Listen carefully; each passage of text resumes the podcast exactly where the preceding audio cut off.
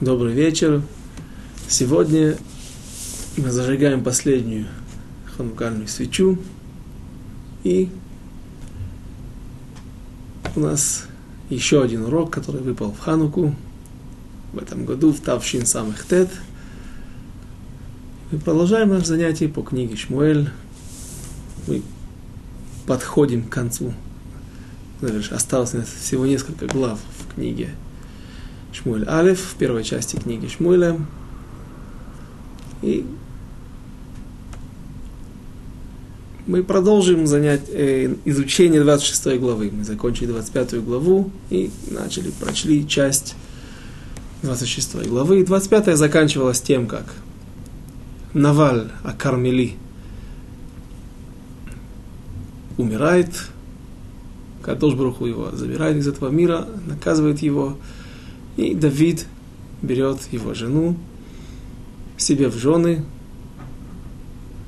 его вдову Авигаиль, и также и другую женщину он берет себе в жены. И тут нужно добавить то, что я не сказал на, на, на прошлом занятии, завершая 25 главу, что, разумеется, Давид –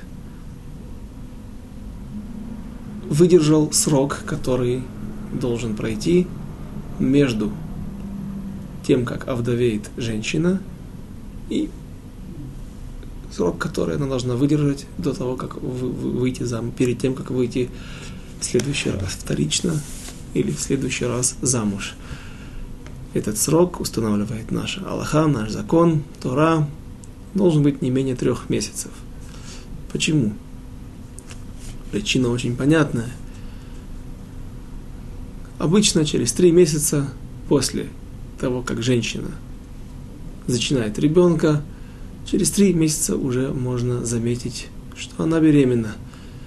И в нескольких глав, две главы до этого, в недель, недельных главы, которые мы прочитали сейчас в Хумаше, история с Иудой и Тамар – там написано, по прошествии трех месяцев, после тех событий, когда Иуда пришел на Тамар, не зная, что это его невестка,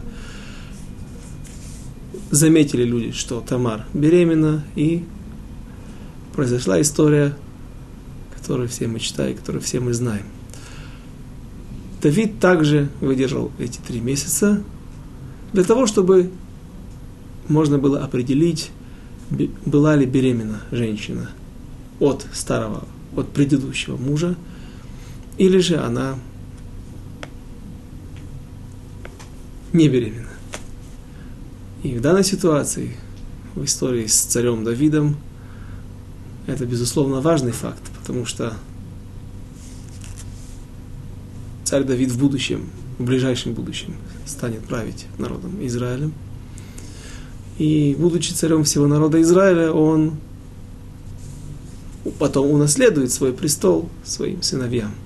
Кто будет наследником? Возможно, первенец. На самом деле получится так, что у Давида был не его первенец, и, и на его наследником, и не сын а Авигаэль. Почему? Это тоже интересный момент, о нем мы будем говорить позже. Но все же на этом нужно опасаться и Поэтому Давид обязан был выдержать несколько месяцев, три месяца для того, чтобы знать, что женщина не беременна и от другого мужа. И поэтому только после этого он взял себе Авигайль. И говорит Мидраш, что лейцаны Адор, люди легкомысленные, смеялись, высмеивали Давида после того, как родился у него сын от Авигайль, и говорили, что это ребенок, который она еще зачала от Наваля. И Кадол Барух, услыша, когда он слышал эти злые языки, он сделал так специально, что сын Давида был похож в точности на отца. И в наших источниках об этом сыне упоминается дважды. И два раза разными именами. Однажды он упоминается под именем Даниэль, и, следуя нашей традиции на основании Хазаль, Хазаль, мудрецы, наши мудрецы говорят, что это и было его настоящее имя. Но однажды в наших писаниях упоминается как Килеав. Какая же этому причина?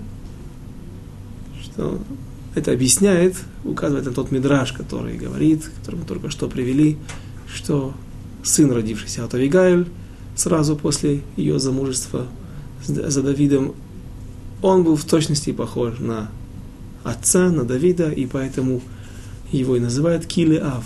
Как Ав, как отец. Килеав, Келеав, как подобен отцу.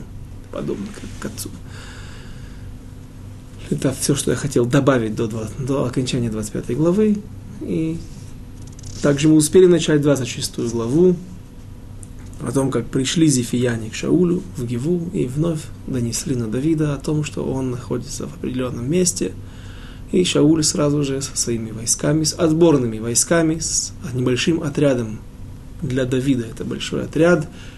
Э, достаточно для того, чтобы подавить бунт Давидова, захватить его и казнить три тысячи юношей, а точнее это написано здесь не Бахурим, а Бехурим, от слова Нивхар, Ливхор, в избранные, отборные солдаты, спецназ того времени, Шауль выходит искать Давида. И Давид, услышав о том, что в окрестностях появился отряд Шауля, он отправляется на разведку.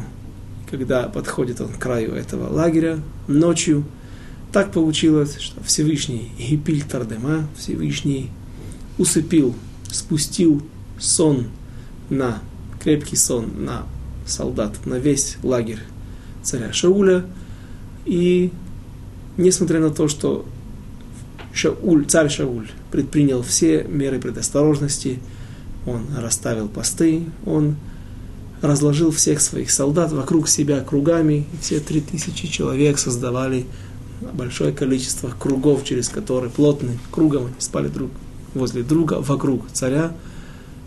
Тем не менее, Давид смог пройти к этому, к сердцу лагеря, где лежал уснувший царь Шауль, и у изголовья его торчало его копье, и была там фляга с водой, а также рядом находился Авнер, который, Авнер бен сын Нера, его главнокомандующий, его правая рука, главный телохранитель, разумеется, который также спал крепким сном и ничего не чувствовал и не слышал.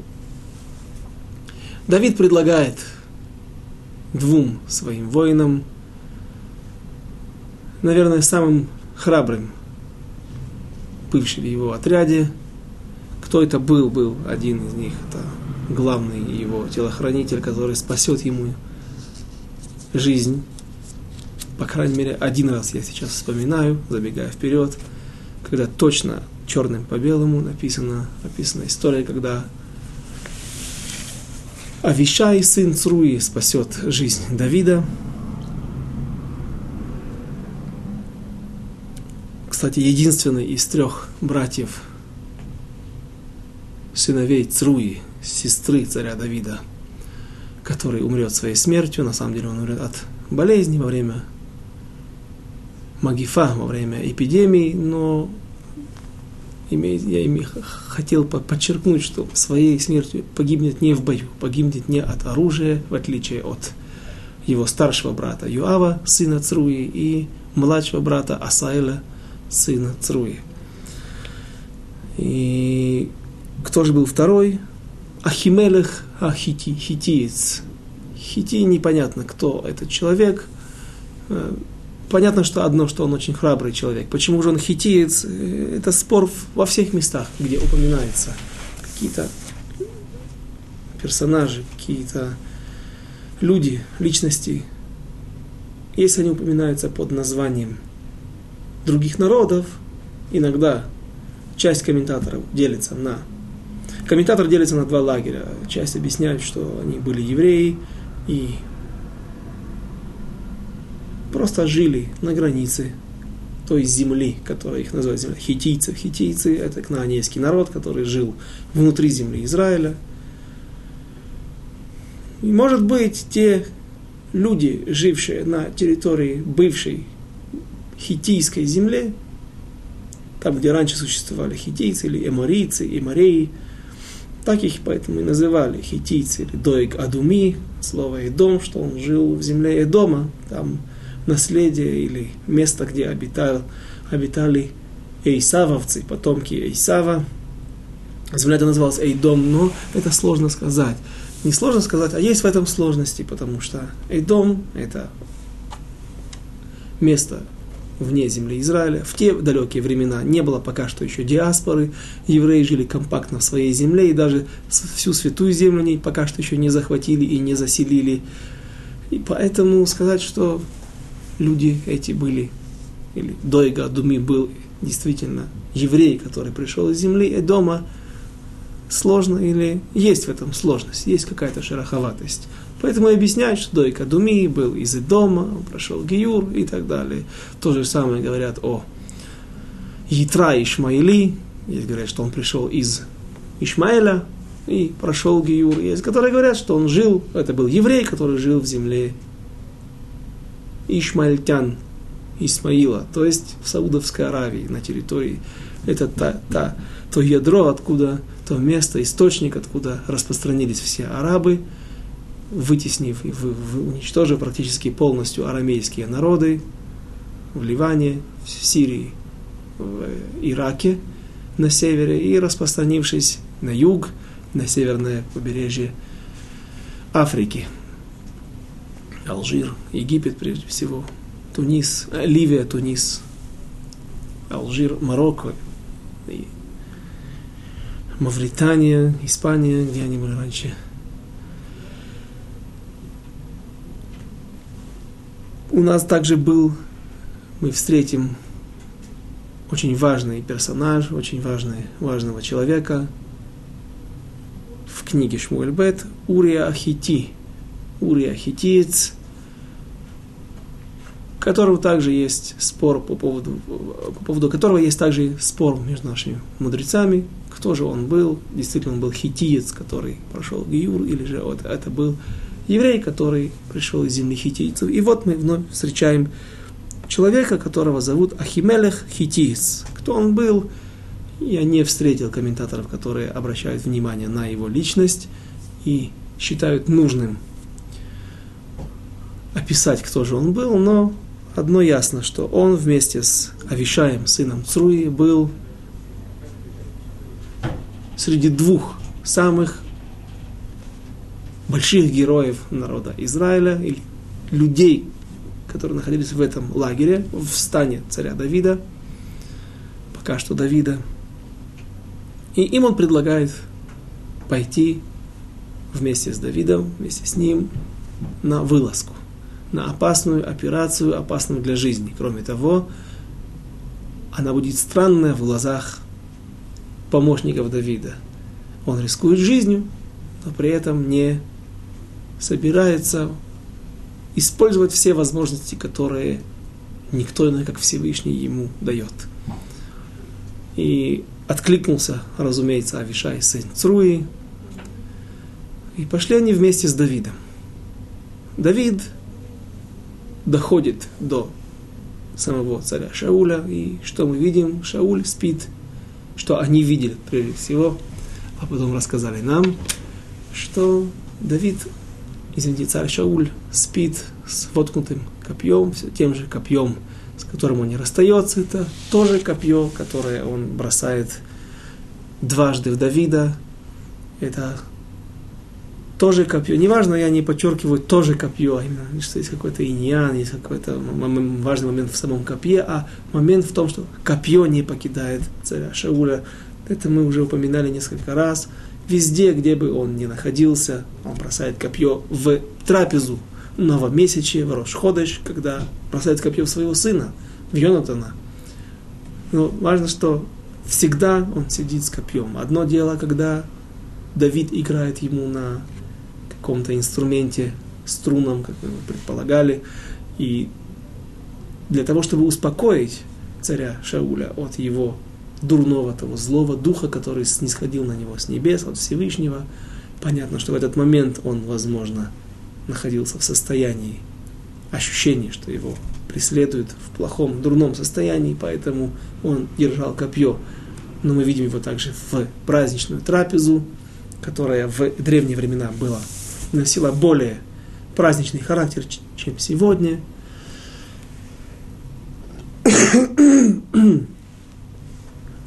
И также он сидит под Эшелем у себя в Гиве. И находим мы его с копьем.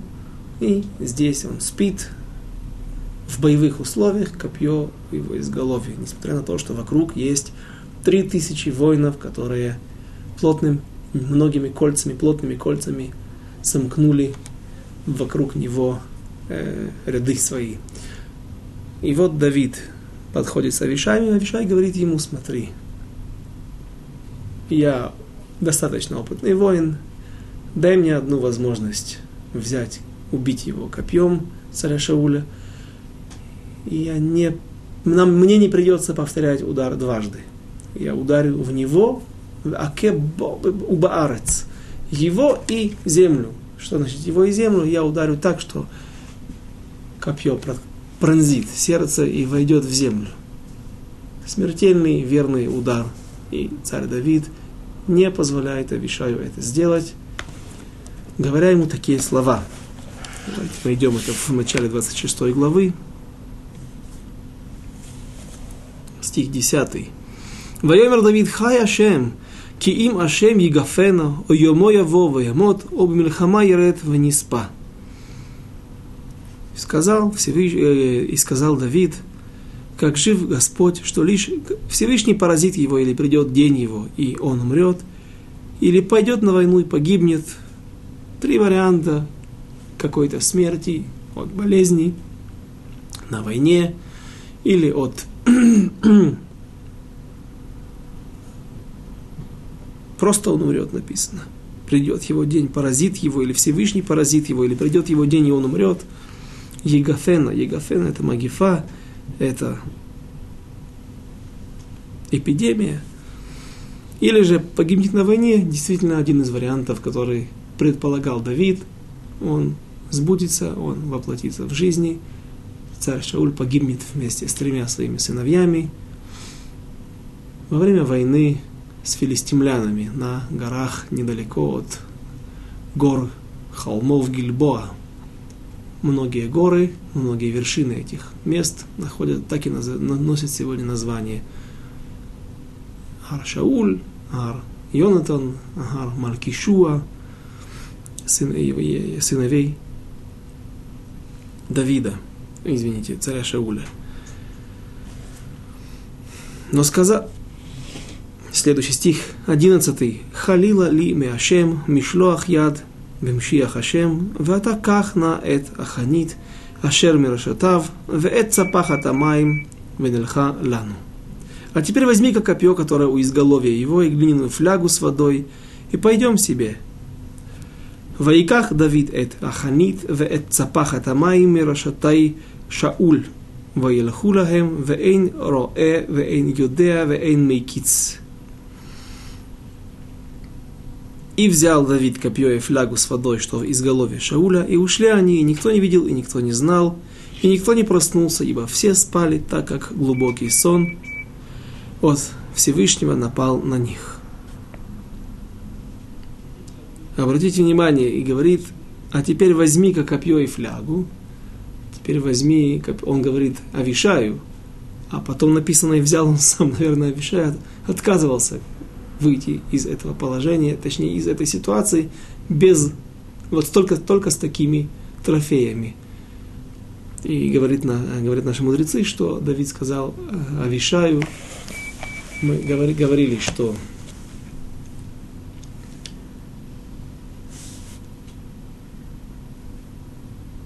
в пещере, когда царь Шауль находился в руках у людей Давида и у Давида, Давид Ваишаса и буквально разорвал людей на части, точнее, как разрывает, как разорвал Самсон. Льва, так и Давид предпринял какое-то решительное действие, причем нужно сказать, что э,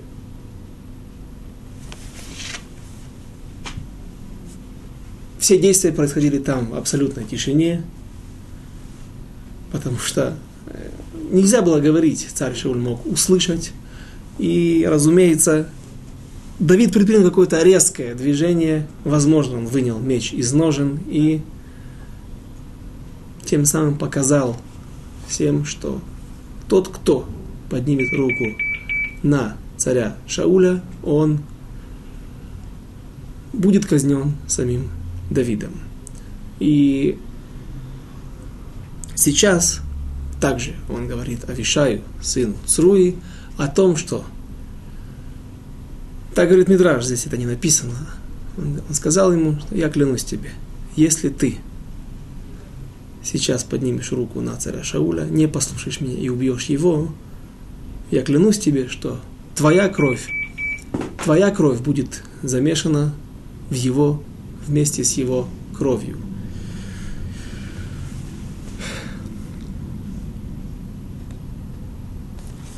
Стих 13. ויעבור דוד העבר ויעמוד על ראש ההר מרחוק רב המקום ביניהם. ויקרא דוד אל העם ואל אבנר בן נר לאמור הלא תענה אבנר ויען אבנר ויאמר מי אתה קראת אל המלך.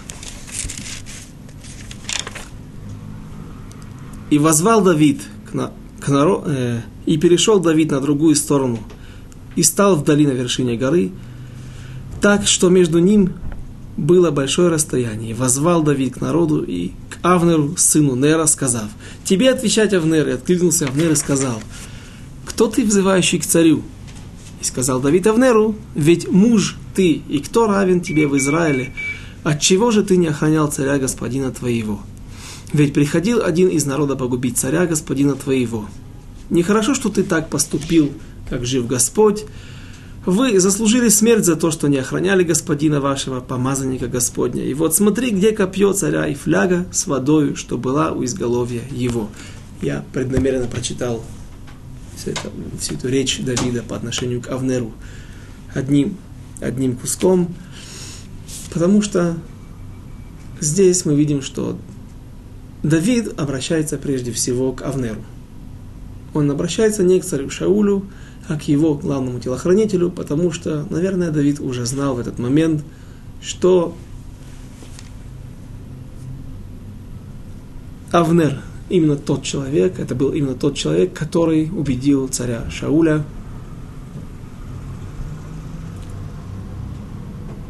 Не поверить словам Давида, когда Давид махал перед царем Шаулем краем его плаща и говорил, посмотри, это ли не является доказательством моей верности и того, что я не ищу твоей смерти и не преследую тебя. Тогда Авнер сказал,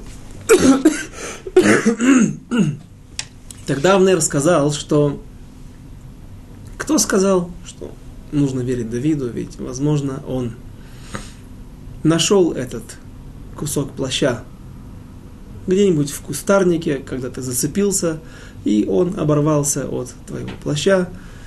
Так вот, теперь царь Давид, Давид пока что еще показывает копье и говорит, а теперь скажи, кто, кто может, кто может, скажи ты, Авнер, и сейчас у тебя будут какие-то доказательства, и сейчас ты будешь убеждать царя Шауля в том, что я нашел где-то копье, и Авнер продолжит свою линию.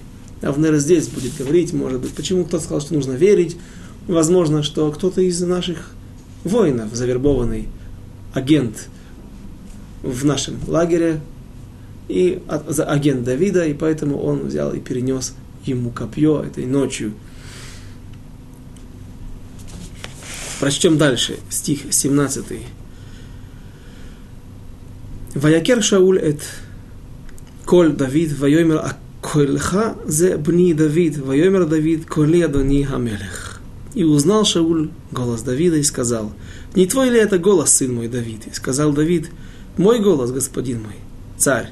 И сказал, прочтем на иврите, «Вайоймер лама зе Адони родев ахарей авдо, киме асити ума баядираа». И сказал, «За что, господин мой, преследует раба твой, э, своего?» что же я сделал и во что мне, и что во мне злого. Стих 19. Веата Ишмана Адони Хамелех Эд Диврей Авдо им Ашем и Ситха Би Ярах Минха ועם בני האדם ארורים הם לפני השם, כי גירשוני היום מהסתפח בנחלת השם לאמור, לך אבות אלוקים אחרים. А теперь пусть выслушает господин мой, царь, слова раба твоего. Если Господь на, настроил тебя против меня, здесь не совсем точный перевод, и ситха, лясит это сводить с верного пути. Может быть, даже правильно также перевести, как подстрекает. И Давид был наказан за такое отношение, за такое якобы высказывание от Всевышнего. О Всевышнем. Давид, конечно же, знает, что Всевышний не подталкивает Шауля гнаться за ним, преследовать его, но он как бы говорит иносказательно, даже если тебя Всевышний подстрекал, ну, как бы там ни было, даже если каванот, намерения и мысли были чистые у царя Давида, не должно так отзываться о Всевышнем. Всевышний сказал ему, так говорит Мидраш, меня ты называешь подстрекателем, я клянусь тебе, что придет время, и ты будешь подстрекаем кем-то, или я, я, я, я под, подброшу тебе, подведу тебя под тяжелое испытание, я подтолкну тебя действительно, когда ты не сможешь выдержать испытание. И Наши мудрецы говорят, что Давид в конце дней книге Шмульбет, точнее в книге Шмульбет, какие времена это были, есть спор в начале его правления над всем народом Израиля или в конце его дней, дней царя Давида и правления над всем Израилем, над объединенным Израилем, Иудеей вместе с десятью, с одиннадцатью коленами. И тогда будет, произойдет магифа, слово, которое мы уже сегодня несколько раз упоминали, эпидемия, когда погибнут много людей, будет опять же разные мнения, сколько людей погибло, и среди них погибнет и Авишай, сын Цруи. А теперь пусть выслушает господин мой царь э, слова раба своего, если Господь настроил, подтолкнул, подстрекает тебя против меня, то будет он обонять приношение мое – Приношение мое это не понятие, то тоже не совсем верно. Здесь в скобках написано. Приношение вая, ваярах минха. Возможно, ты должен приносить минха, ты должен принести жертву греха очистительную. Ты царь, а не Давид. Приношение мое. То есть это, это, это вновь спорное трактование. Но если сыны человеческие, то прокляты они перед Господом. Разумеется, все понимают уже, что речь идет о об Авнер бен Нер, Авнер бен Нер, который подстрекал, подталкивал царя Шули не принимать слова Давида, второй раз уже дока- э, явное доказательство его верности. «Ибо изгнали меня ныне от приобщения к уделу Господню, говоря, ступай, служи богам чужим». И здесь тоже интересный момент, на котором я хотел бы остановиться – говорит царь Давид, ибо ты прогнал меня, или те люди стали причиной того, что меня изгнали сегодня, быть приобщенным к уделу Всевышнего, говоря, лех авод элоким ахерим, иди служи чужим богам. Каждое слово, оно несет в себе смысл. Каждое слово не сказано просто так, для красоты, для красноречия. Подчеркнуть ту боль и ту горечь, которую испытывает Давид, приняв решение уйти из земли Израиля. А мы уже, а мы вскоре об этом, в ближайших, строк, в ближайших строках мы прочтем об этом, о том, что Давид уйдет после этого, после этой последней встречи Давида и царя Шауля, он уйдет из земли Израиля, из пределов израильских владений. Прежде всего, на основании чего Давид так говорит? Каждое слово несет в себе смысл. человек, который уходит за границу, уезжает за границу, он служит идолам, вещь непонятная. И Рамбам действительно так говорит. Рамбам Аллахот царей и, и войн, которые в большинстве своем проистекают из нашей книги, из книги Шмуэля. Рамбам говорит так. Всякий, кто живет в земле Израиля, выполняет тем самым заповедь. Постоянную заповедь Ишув, Ишув, Эрец Израиль, заселение земли Израиля. И запрещено выезжать, покидать землю Израиля во веки веков. Никогда человек не имеет права покидать землю Израиля. В скобках сразу я добавлю, Рамбам это не последняя стадия установления Аллахи, закона, и, разумеется, все евреи, живущие сегодня за границей, есть огромные общины. Да где, где, где только нет, не будем тратить время, чтобы перечислять, где есть огромные еврейские общины. Они, разумеется, не все нарушают эту заповедь жить или покидать землю Израиля. Кроме того, можно покидать землю Израиля с целью выполнения заповеди. Например, у кого есть родители или близкие за границей, и он может поехать и посетить их с визитом, проведать их, это включается, входит в заповедь. Есть такие, которые говорят, что человек, едущий, за, иду, уезжающий за границу для того, чтобы посетить могилы праведников, также имеет право это сделать, покинуть пределы земли Израиля. В общем, все это вопрос широкий, большой, и мы этим не занимаемся. Мы не занимаемся, мы не занимаемся сейчас Аллахой. Но Рамбам говорит все равно слова очень жесткие, очень однозначные. Нельзя жить за границей, в городе, вне, имеется в виду, вне пределах земли Израиля. В городе, даже в городе, где большинство, большинство населения составляют евреи, и лучше жить в земле Израиля, даже в городе, где большинство населения составляют неевреи. Например, Недавно я увидел в Иерусалиме улицу под названием Наджара. Что это за арабское такое название? На самом деле был такой великий мудрец Торы, один из учеников из группы каббалистов из города Цфата, Рав Наджара, и также в свое время он был, где вы думаете, раввином, главный раввин Азы. Сегодня мы находимся в тяжелый момент, когда Азу бомбят, Аза бомбит – пределы государства Израиль. И нужно знать, что в какой-то были времена, когда там было еврейское присутствие, не, до Гушка Тифа, и даже был главный Рав Раши, главный раввин сектора Газа города Азы, Рав Наджара. Так Рамбам говорит, что лучше жить в таком месте,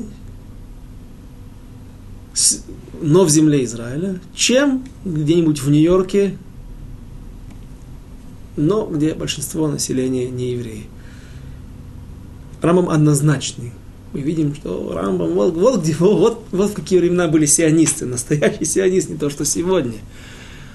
Но Раши, когда пишет комментарий на наши строки, он говорит, что запрещено жить вне земли Израиля, безман а бейса мигдаш – во времена, когда существует храм. И подтверждение этому также находят, приводят поиски. Люди, раввины, мудрецы Тор, устанавливающие Аллаху, занимающиеся этим, э, этим, э, этой частью Торы, они говорят, что в Зоре написано, почему нельзя жить вне земли Израиля? Потому что там нет жертвоприношений. А мы сразу понимаем, что, наверное, все-таки речь идет о времени, когда был храм, и когда в храме приносились жертвы, то, чего не может быть за границей и не было за границей. Поэтому сегодня, когда храм не существует, жить за границей – это не такая проблема, как в древние времена, когда был храм.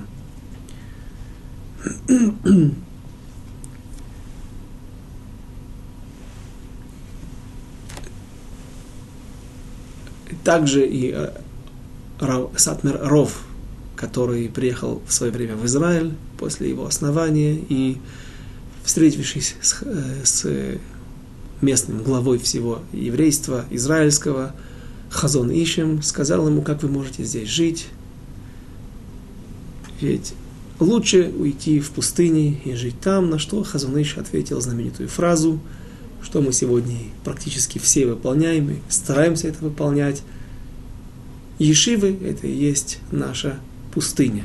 Сад миров с ним не согласился, уехал в Америку, и сегодня у него в Нью-Йорке есть огромный, практически город внутри города, который огромный, я так слышал, что там больше, чем квартал, огромный район, часть Нью-Йорка, Кирьят Йоэль, в которой живет, живут десятки тысяч сатмерских хасидов. Так вот, Рэб Йоэль, э, Мисатмер, Сатмер Ров пишет в своей книге, что проблема жить, то, что имеется в виду, что проблема жить за границей, это проблема жить с кофрим, с э, евреями, вероотступниками, или же атеистами, или же среди других идолопоклонников. А если ситуация такова, что мы можем создать себе нормальные условия, а, как известно, кто интересовался когда-то жизнью садмерских хасидов в Америке, ну, они живут абсолютно в замкнутой, закрытой общине, и тем самым выполняя слова и комментарии Садмерского Ро, их, их Ребе о том, что нет проблемы жить за границей, а только среди кофрим. Когда живут люди в замкнутой, компактной общине, ничего внешнего и чуждого не проникает в их внутренние ряды, вовнутрь их рядов, ну, тогда в этом нет проблемы. И также я слышал от другого хасидского лидера, величайшего мудреца Торы, который жил немножко до, до, до Хазон Иша и до Сад Мирова, Авненезер. Авненезер, Адмор Мисохачев, который погиб от рук фашистов, он же являлся зятем знаменитого Рэбе из Скотска. Так Сатмир Ров говорил, что я мечтаю приехать в землю Изра... Сатмиров, извините, Авны Незер, Адмор Мисохачев, он же Игли Таль, несколько его книг, основных известных книг, которые изучают все, все сословия, все конфессии, если можно так назвать, все течения лучше, точнее, течения современного еврейства. Так он пишет, что я мечтаю приехать в землю Израиля и обосна... обзавестись там каким-то участком, какой-то делянкой и обрабатывать эту землю. Можно подумать, ну, больше нечем было заниматься великому мудрецу Торы. Но мы видим, что жить на земле Израиля, и не только жить, а также ее обрабатывать, относиться, может быть, тем самым показывая свое трепетное отношение к земле, иметь свои три сотки, работать там, выращивать картошку, как все, большинство из нас делало в старые добрые, добрые не, да, в старые советские времена. Это странно, да, странно так слышать. Это было одной, одно, одним из желаний великого мудреца Торы.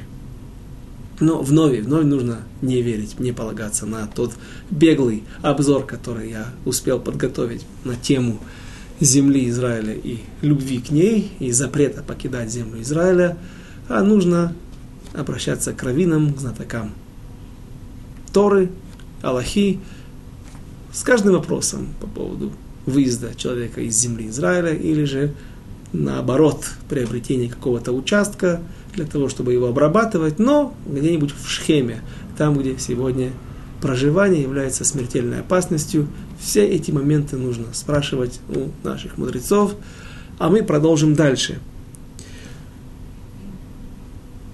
В этом коротком обзоре, я думаю, немножко проливаем свет на, пролили свет на слова Давида.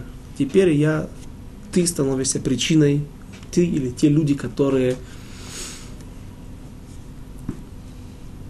клевещут на меня, подталкивают, подстрекают тебя гоняться за мной, они становятся причиной того, что я принимаю, уже принял решение уходить, покидать землю Израиля и служить чужим богам, как бы служить чужим богам.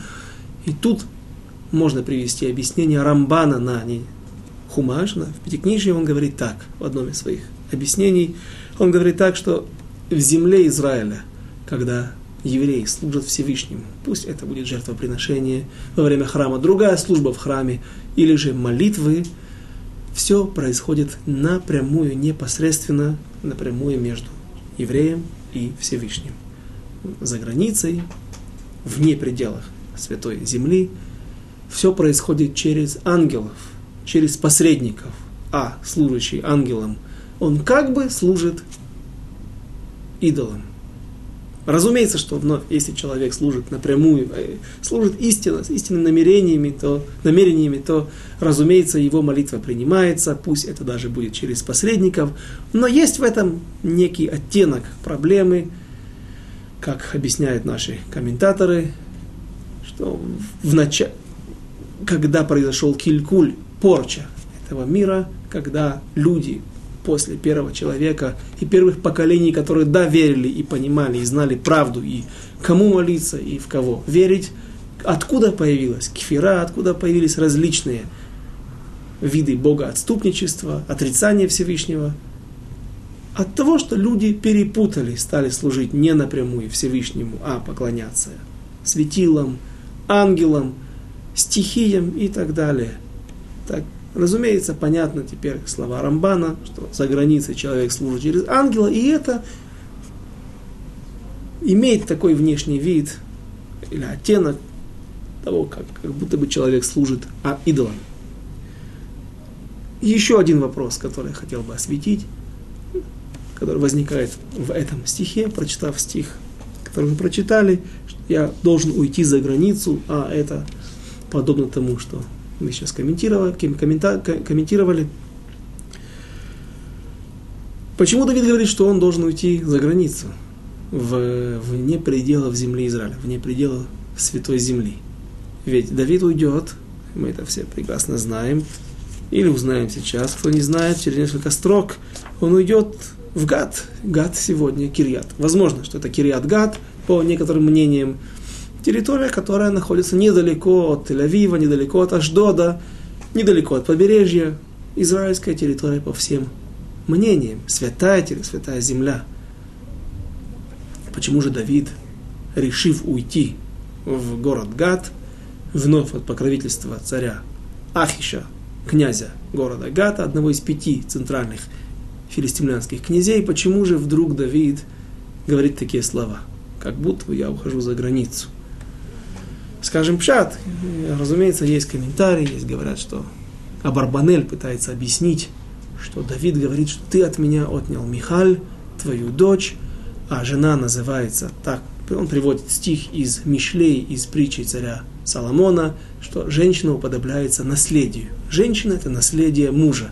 Ты меня, у меня отнял мое наследие, теперь я как бы, я остался без нахала, без моего наследия, без моего моей, моей, моей части в земле Израиля, я теперь как будто бы нахожусь в изгнании, но это друж, это не прямой смысл. А попросту царь Давид говорит, да, я сейчас ухожу вне земли Израиля.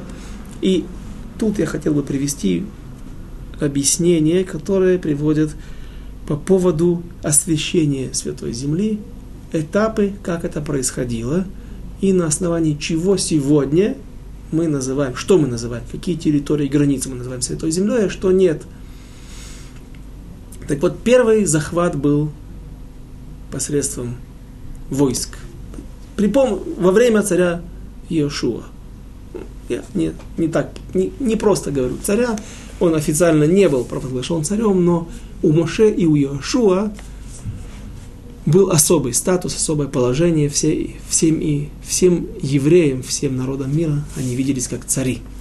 Так вот, Иошуа захватил землю Израиля силой, или те части, которые были захвачены. И большая часть филистимлянской земли была захвачена иудеями. Например, царь Давид сейчас уйдет в город Циклаг, и это место было захвачено в какое-то время на первых этапах, когда царь Давид, извините, когда колено Иуды вместе с коленом Шимона ушли на юг и захватили Иудею, выбили оттуда всех кнаанейских жителей, и также весь Негев, вплоть до Азы, вплоть до самого побережья. Но поскольку захват был на основании силы, так говорят комментаторы, а сугия это находится в начале трактата Гитин, то когда пришли филистимляне и выбили евреев из каких-то городов, то святость Святой Земли ушла. Как, как, знаете, как говорят, клин клином выбивают. Была одна сила, пришла подобная сила и выбила эту силу. Она имеет, то есть сила против нее борется с силой.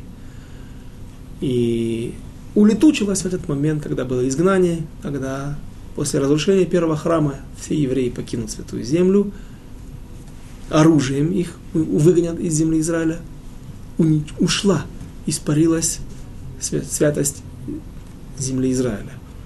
Когда же вновь земля Израиля стала святой, приобрела тот статус, который мы и сегодня относимся к нему, например, прошедший год, год Шмита, было очень много вопросов, связанных с этим, откуда выросли, откуда привезли овощи, откуда привезли фрукты, с этого места, с другого места. То есть мы видим, это влияет, это работает и это существует. Так вот, когда было заселение земли Израиля, когда евреи вернулись из изгнания, то путем уже не захвата, путем невооруженного распространения силы и власти оружием, а путем заселения евреев – таким образом распространилась святость земли Израиля. И теперь она остается, потому что эту силу нельзя испарить ничем, нельзя ее искоренить оружием, потому что евреи пришли на эту землю не с оружием, захватили ее посредством своего заселения. И, возможно, так можно объяснить то, что говорит царь Давид, Давид, что я ухожу вне границ Святой Земли, потому что действительно святость Святой Земли, э, Эрец Израиль, в те времена не распространялась на землю филистимлян, потому что филистимляне ее или не уступали никогда, пока что еще евреям, или же даже если какие-то части были захвачены у них, то они со временем вернули себе владение этой землей. Теперь можно продолжить дальше. Стих 25. 21. Хафалев. ויאמר שאול,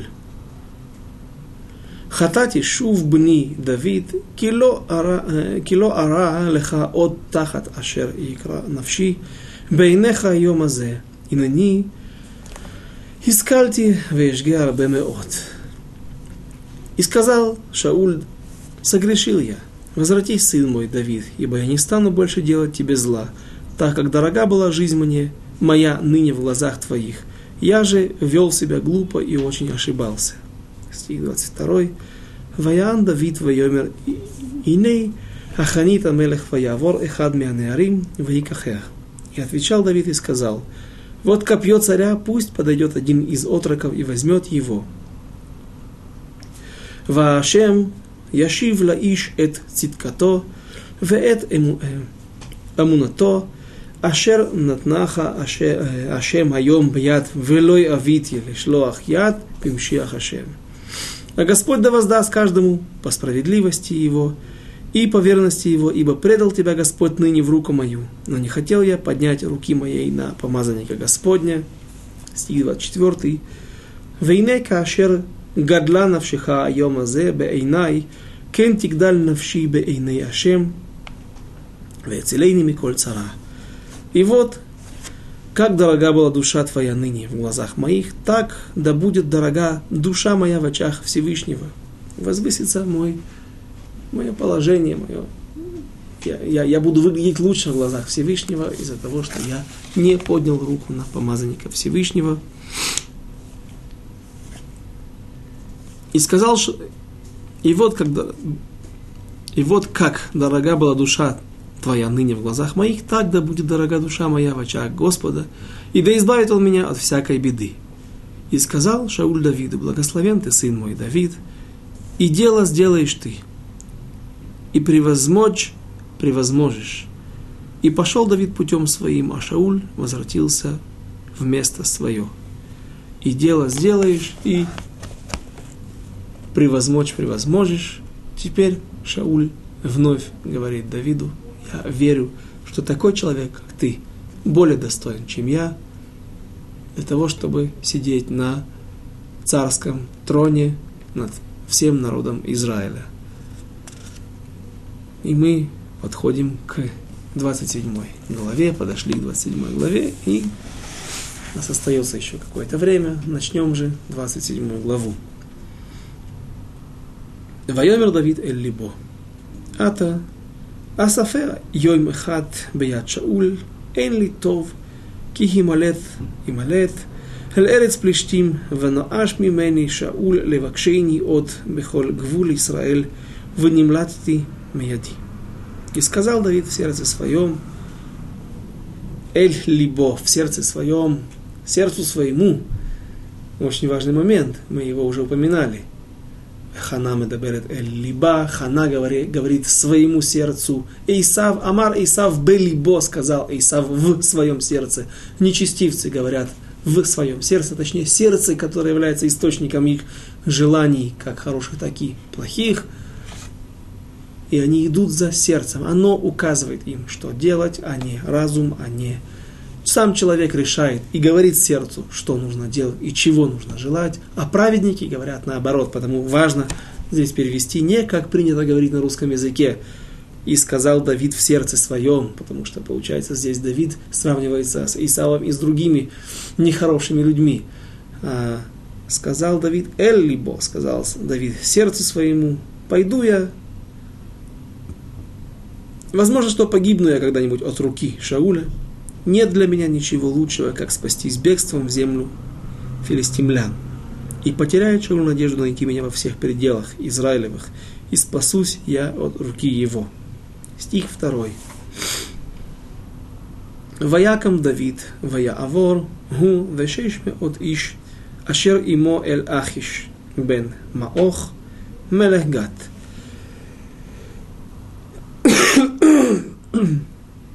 И встал Давид и перешел сам. И 600 человек, бывших с ним, к Ахишу, сыну Маоха, царю Гата. Положение царя Давида плачевное, очень унизительное. Тот человек, подопечного которого, того Галиата, Галиафа, поразил когда-то Давид. И это было одним из самых лучших моментов за последнюю, в последний период истории еврейского народа и также пиком восхождения царя Давида, восхождения его звезды, его карьеры. Теперь он вынужден вторично возвращаться к царю города Гата, к Ахишу, сыну Маоха, и искать под его покровительством спасение. Первый раз, когда Давид пришел сам и услышал, что родственники, братья, пока что еще не добитые, которые будут также быть чем добиты или Давидом, или его богатырями, родственники Галиата требуют кровной мести, требуют крови Давида, и Давид услышал о том, что вокруг него – назревает скандал, несмотря на то, что царь Ахиш был достаточно праведный человек, как о нем отзываются наши источники, и не хотел проливать кровь царя Давида. Давида пока что еще он тогда говорил, что «Э, ну, что вы от него хотите, это было на войне. Сейчас он пришел как мирный житель, и кроме того, он сам преследуем его царем, царем Шаулем, поэтому оставьте его в покое, но под давлением, давление росло, окружение царя Ахиша хотело смерти Давида, и поэтому он был вынужден прикинуться сумасшедшим. Теперь же царь Давид приходит в пределы филистимля, э, земли филистимлян уже с отрядом. Это немалая сила. И не так просто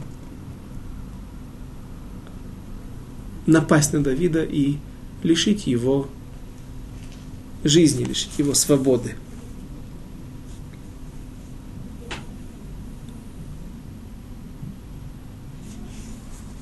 Стих 3. וישי דוד עם אחיש בגת, הוא ואנשיו איש וביתו, דוד ושתי נשיו אחינועם היזרעאלית ואביגיל אשת נבל הכרמלית. И жил Давид при Ахише в Гате, сам и люди его, каждый с семейством своим, Давид и обе жены его, Ахинуам израильтянка, и Авигаиль, бывшая жена Наваля Кармелитянка. Стих четвертый. Ваюгат ли Шауль ки барах. Давид гад, вело Ясав од левакшо. И доложено было Шаулю, что Давид убежал в Гад, и не стал он больше искать его. ויאמר דוד אל אחיש, אם נא מצאתי חן בעיניך, ייתנו לי מקום באחת ערי השדה, וישבה שם, ולמה ישב עבדיך בעיר הממלכה עמך. И сказал Давид Ахишу, если я нашел благоволение в глазах твоих, то пусть дадут мне место в одном из малых городов, и буду я жить там, ибо зачем жить рабу твоему в царском городе вместе с тобою? Давид, слова его понятны, просьба Давида понятна. Он все же не хочет привлекать внимание тех людей, которые жаждут его смерти, тех его ненавистников, которые есть, безусловно, немало, которые существуют в немаленьком количестве в земле филистимлян и у царя Ахиша. Поэтому он говорит, пусть я уйду, дай мне какое-то место, какой-то город полевой, в поле. Здесь переводят как малых, один из малых городов. На самом деле Давид попросил какое-то место на границе, на южной границе земли филистимлян. И Давид получает от Ахиша разрешение, чтобы он перешел со своим отрядом и построили себе город на юге и жили там. Так Давид и делает. Теперь он не мозолит глаза его ненавистникам, теперь он находится в вне границ Израиля, где царь Шауль не может его достать, и теперь можно жить и существовать более спокойно стих 6. ויתן לו אחיש ביום ההוא את ציקלג, לכן הייתה ציקלג למלכי יהודה עד היום הזה. И дал ему Лахиш, Ахиш в тот день Циклаг, поэтому принадлежит Циклаг царям иудейским до сего дня. Стих 7. ויהי מספר הימים אשר ישב דוד בשדה פלישתים ימים וארבע חודשים.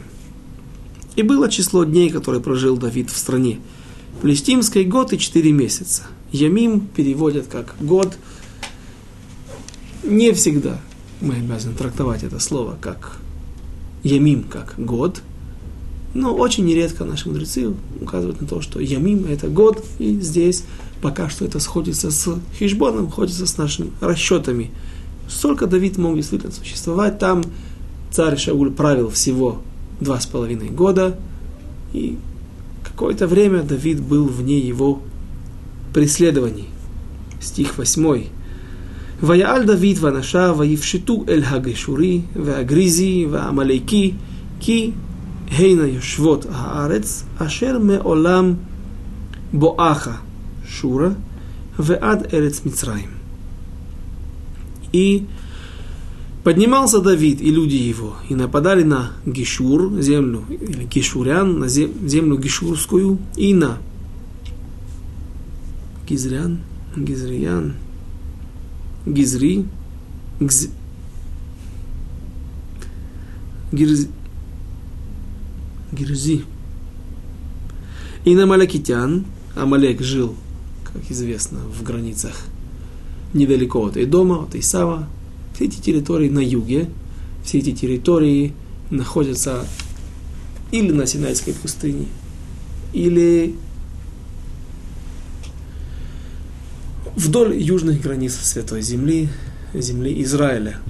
И как Давид поступал с этими людьми, как он поступал с трофеями, которые он захватывал, как он окрутил вокруг пальца и нашел тем самым милость и абсолютное доверие в глазах Ахиша, царя Агата, сына Маоха.